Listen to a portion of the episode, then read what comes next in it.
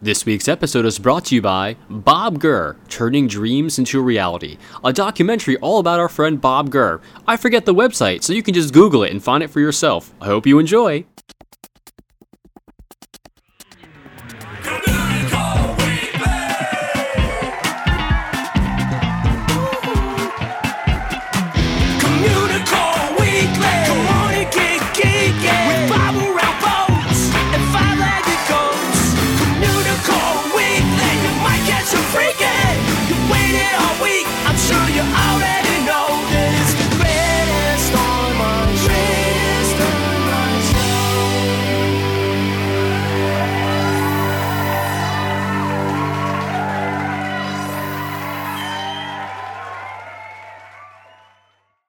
Hello and welcome to Communicore Weekly, the greatest online show and home of the world's first pair of independently born identical twins. I'm George. And I'm Jeff. And this is our this is the home stretch there, George. This is the final 10 episodes of the show.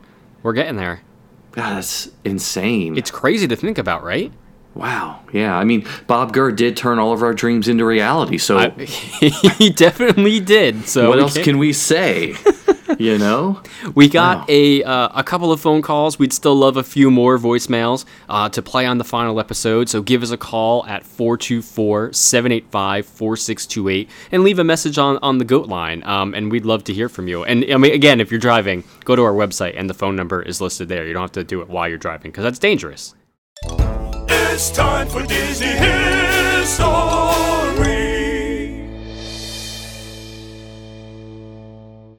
Sound is important to Disney, and not just any sounds, of course, but specifically in this case, the music. So, from the featured films to the silly symphonies and to the theme parks themselves, music plays a really big role in the Disney theme parks. Um, and while the big names that come to mind when you think of music are usually uh, Richard and Robert Sherman, many others have actually contributed to Disney's soundscape over the years. So today we look at George Bruns and all that he has done for Disney. During Brun's 18 year career at Disney, he composed and arranged music for animation, live action, television, and the theme parks. You may not recognize the name, but you will certainly recognize his songs. Bruns was born on July 3, 1915, in Sandy, Oregon. As a child, he was considered a prodigy on the piano, and it didn't take him long to master the trombone and the tuba also. By the time he was heading into college, uh, he enrolled at Oregon State Agricultural College to study engineering. However, he kept falling back into music. He actually performed with the campus ROTC band and also a local orchestra.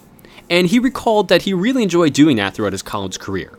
But eventually he dropped out of college to preser- uh, pursue his career in music full time, and he moved to Portland.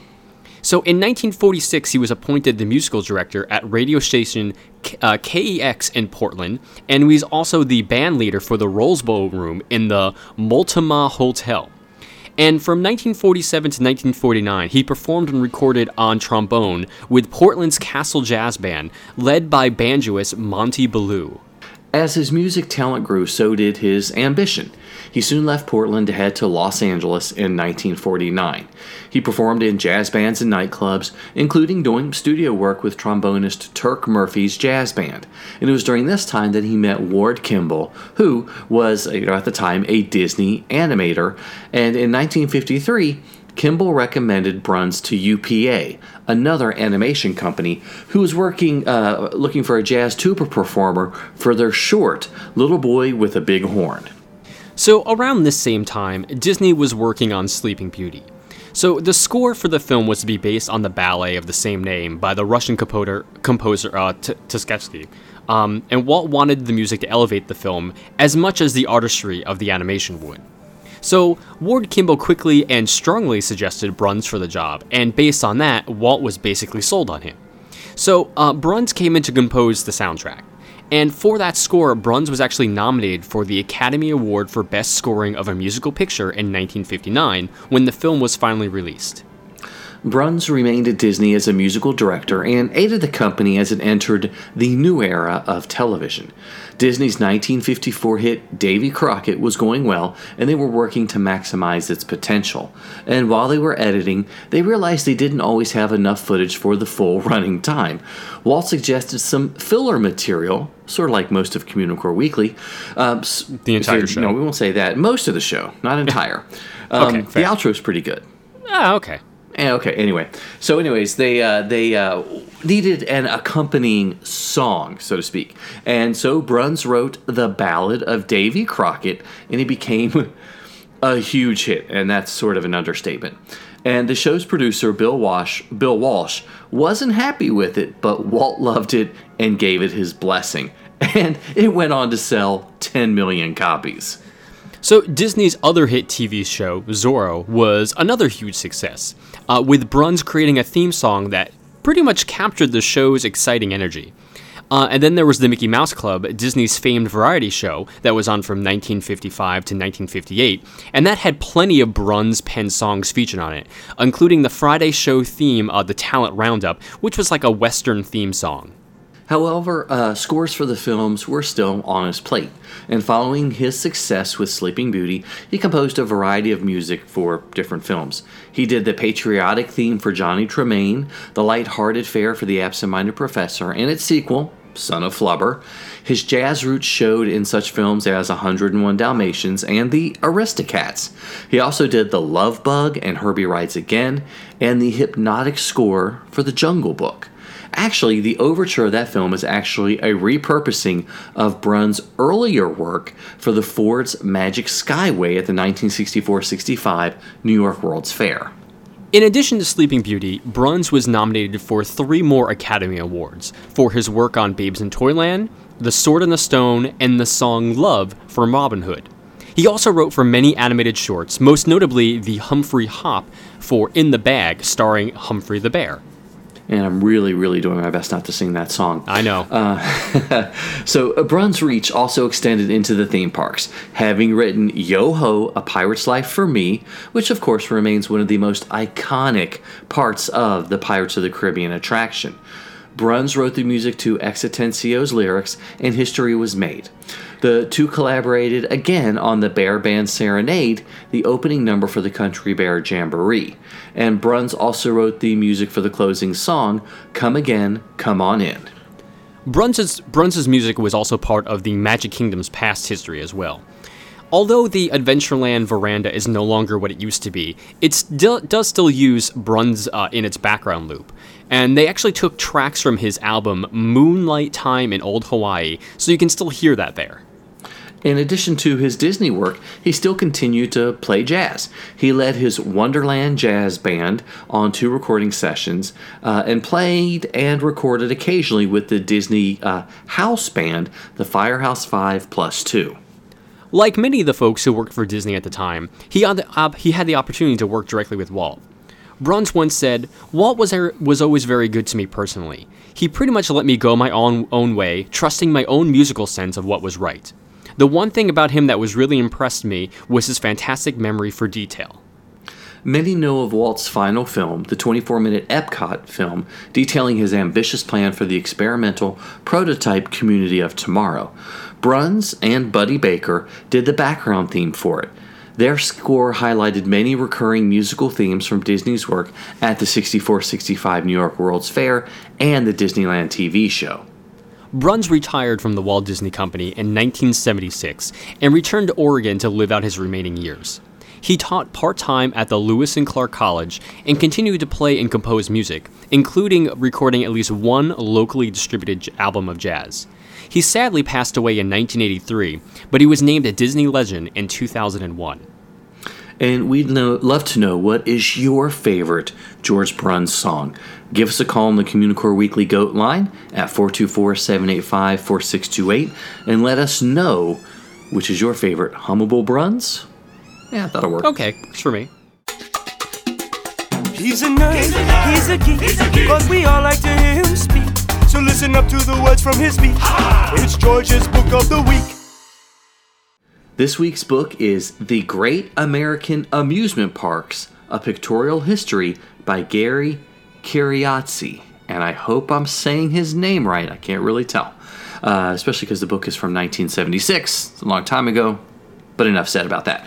Um, You've been listening to the show, you know that I've been reading and reviewing books about theme parks, mostly Disney, for well over 10 years.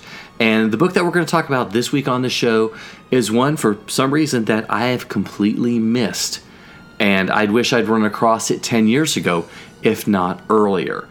So, um, as I mentioned earlier, written in 1976, it's never been updated, so it does have a very specific time period that it looks at, but still, to have one book that looks at the history and the evolution of the parks in America and ends ultimately in the middle of the amusement park revolution of the 1970s is pretty unique in this case. Um, so the book starts off looking at the history of roller coasters and uh, the first amusement parks in Europe.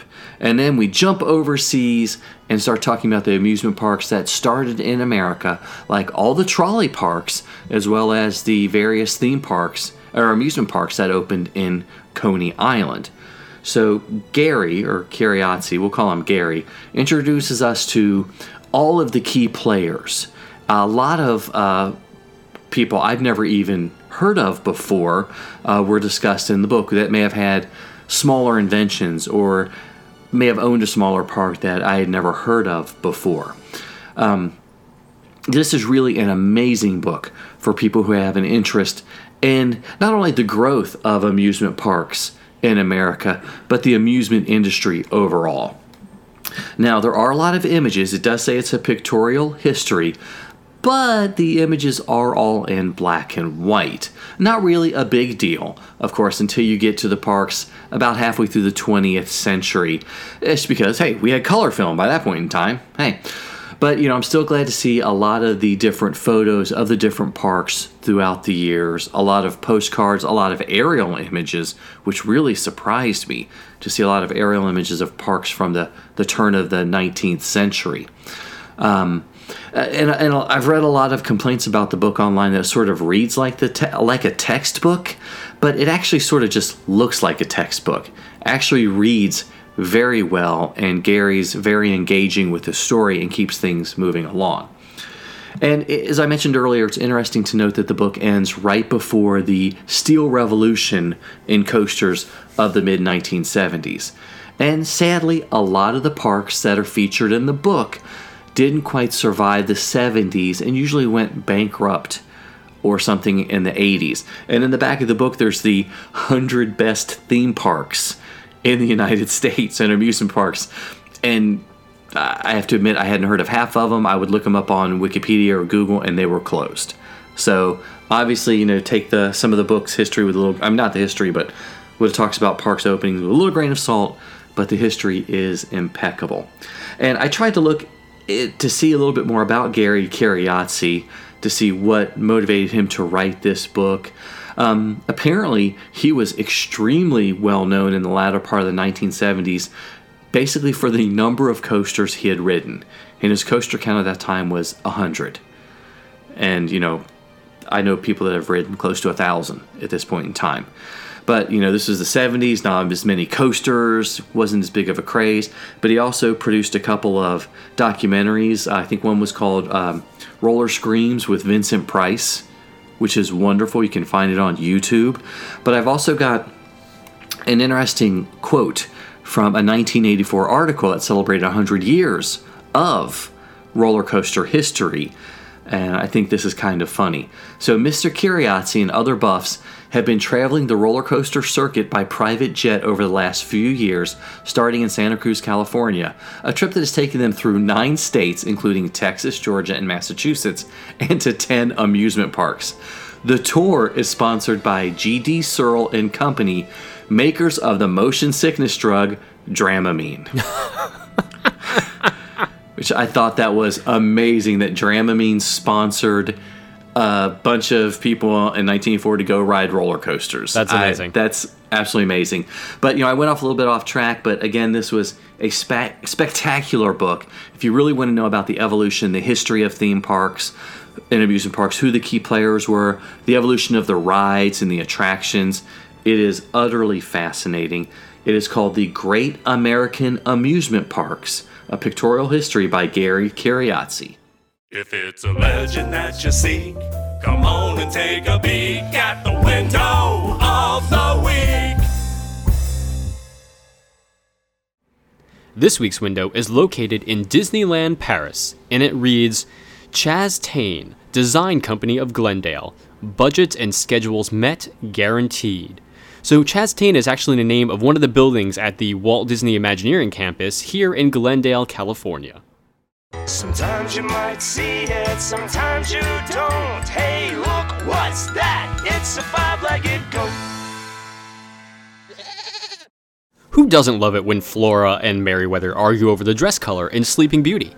You know, the cries of make it pink and make it blue are often quoted by fans of the film, and especially in fireworks shows at uh, the Disney theme parks. But uh, when you're in Fantasyland at the Magic Kingdom, if you visit Castle Couture, you'll be able to see this happen in real life because behind the cash register in the back room, you can find a dress with uh, stained glass images of flora, fauna, and Merryweather on both sides of it. And occasionally, you can actually hear Flora and Merryweather arguing over the color of the dress. And anytime they say the color of their choice, the dress in between them switches over to that color. So it's kind of cool to see it happen in front of your eyes. Exactly, and the fact that somebody thought of that little detail. Yes, yes. Put in there. What a Yes. what a small subtle thing that they made into an actual, you know, Exactly. thing for people It's, to look at. you know what I mean? Five-legged goat. You, you know what I mean? Hey, Uh, I'm just explaining what the section, what the segment yes, is. Again. Yes. And you know we're at that part of the show where we discuss the year of a million or so limited time cadets. We discuss the weekly prize winner, and we're not going to make it pink, and we're not going to make it blue. Nope. We're going to make it ironed. Ooh. Huh? Okay, tell Yeah, me okay, more. Okay, okay, we can do that. So, as, as you guys know, for the past almost two years, we've been giving away a prize every week as part of our year of a million or so limited time cadets. And to enter, you just have to send an email to communicoreweekly at gmail.com with your name and address.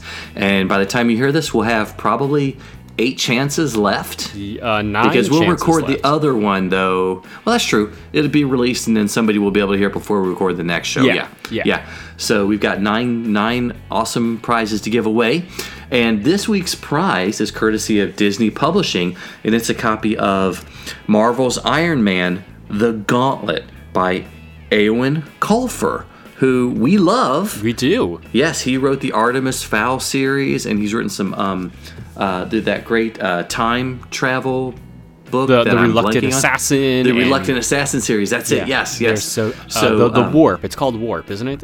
Yeah, Warp. That's right, Warp. So it's good. called Warp. But this is the latest release, uh, all about Iron Man. Looks pretty darn cool, so I know I'm going to like it.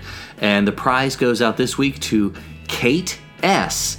in Overland Park, Kansas. Hooray! Yay. Congrats, Kate S. Yes, so we're very excited. So when the book comes to you, Kate, send us a photo. Yeah, yeah. Yeah, yeah. Strike your best Iron Man pose with the book. Ooh, that's a good one. Send it to us. Definitely like that, Kate. We'd like that. We'd like that. So, uh, again, if you'd like to enter the contest, just send an email to communicoreweekly at gmail.com with your name and address. So, thank you guys so much for watching and watching and listening. I guess it's just said watching and listening. You know what? You haven't said watching in a while, so I think it's okay. Yeah, we can go with that one. To uh, the the latest episode of Communicore Weekly. However, you get the show, whether it's on YouTube or iTunes, leave us a comment, leave us a review. We'd love to hear what you think. Exactly. And, and again, email us at communicoreweekly at gmail.com for all of your Communicore Weekly needs. And you can also like us on Facebook at facebook.com slash Weekly. And follow us both on Twitter, Instagram, and Periscope. I'm at Imaginerding. He's at Jeff Heimbuck. And give us a call on the Communicore Weekly Goat line at 424 785 4628. And make sure you visit the Communa store at communicoreweekly.com where you can pick up some incredible swag. And get your official cadet membership cards and stickers by sending a self addressed stamped envelope to Communicore Weekly, P.O. Box 432, Orange, California 92856. And if you'd still like to help support the greatest online show, visit patreon.com slash communicoreweekly. For Jeff Heimbuck, I'm George Taylor. And for George Taylor, I'm Jeff Heimbuck. Thanks so much for listening, guys and gals. We'll see you next time on Communicore Weekly, the greatest online show.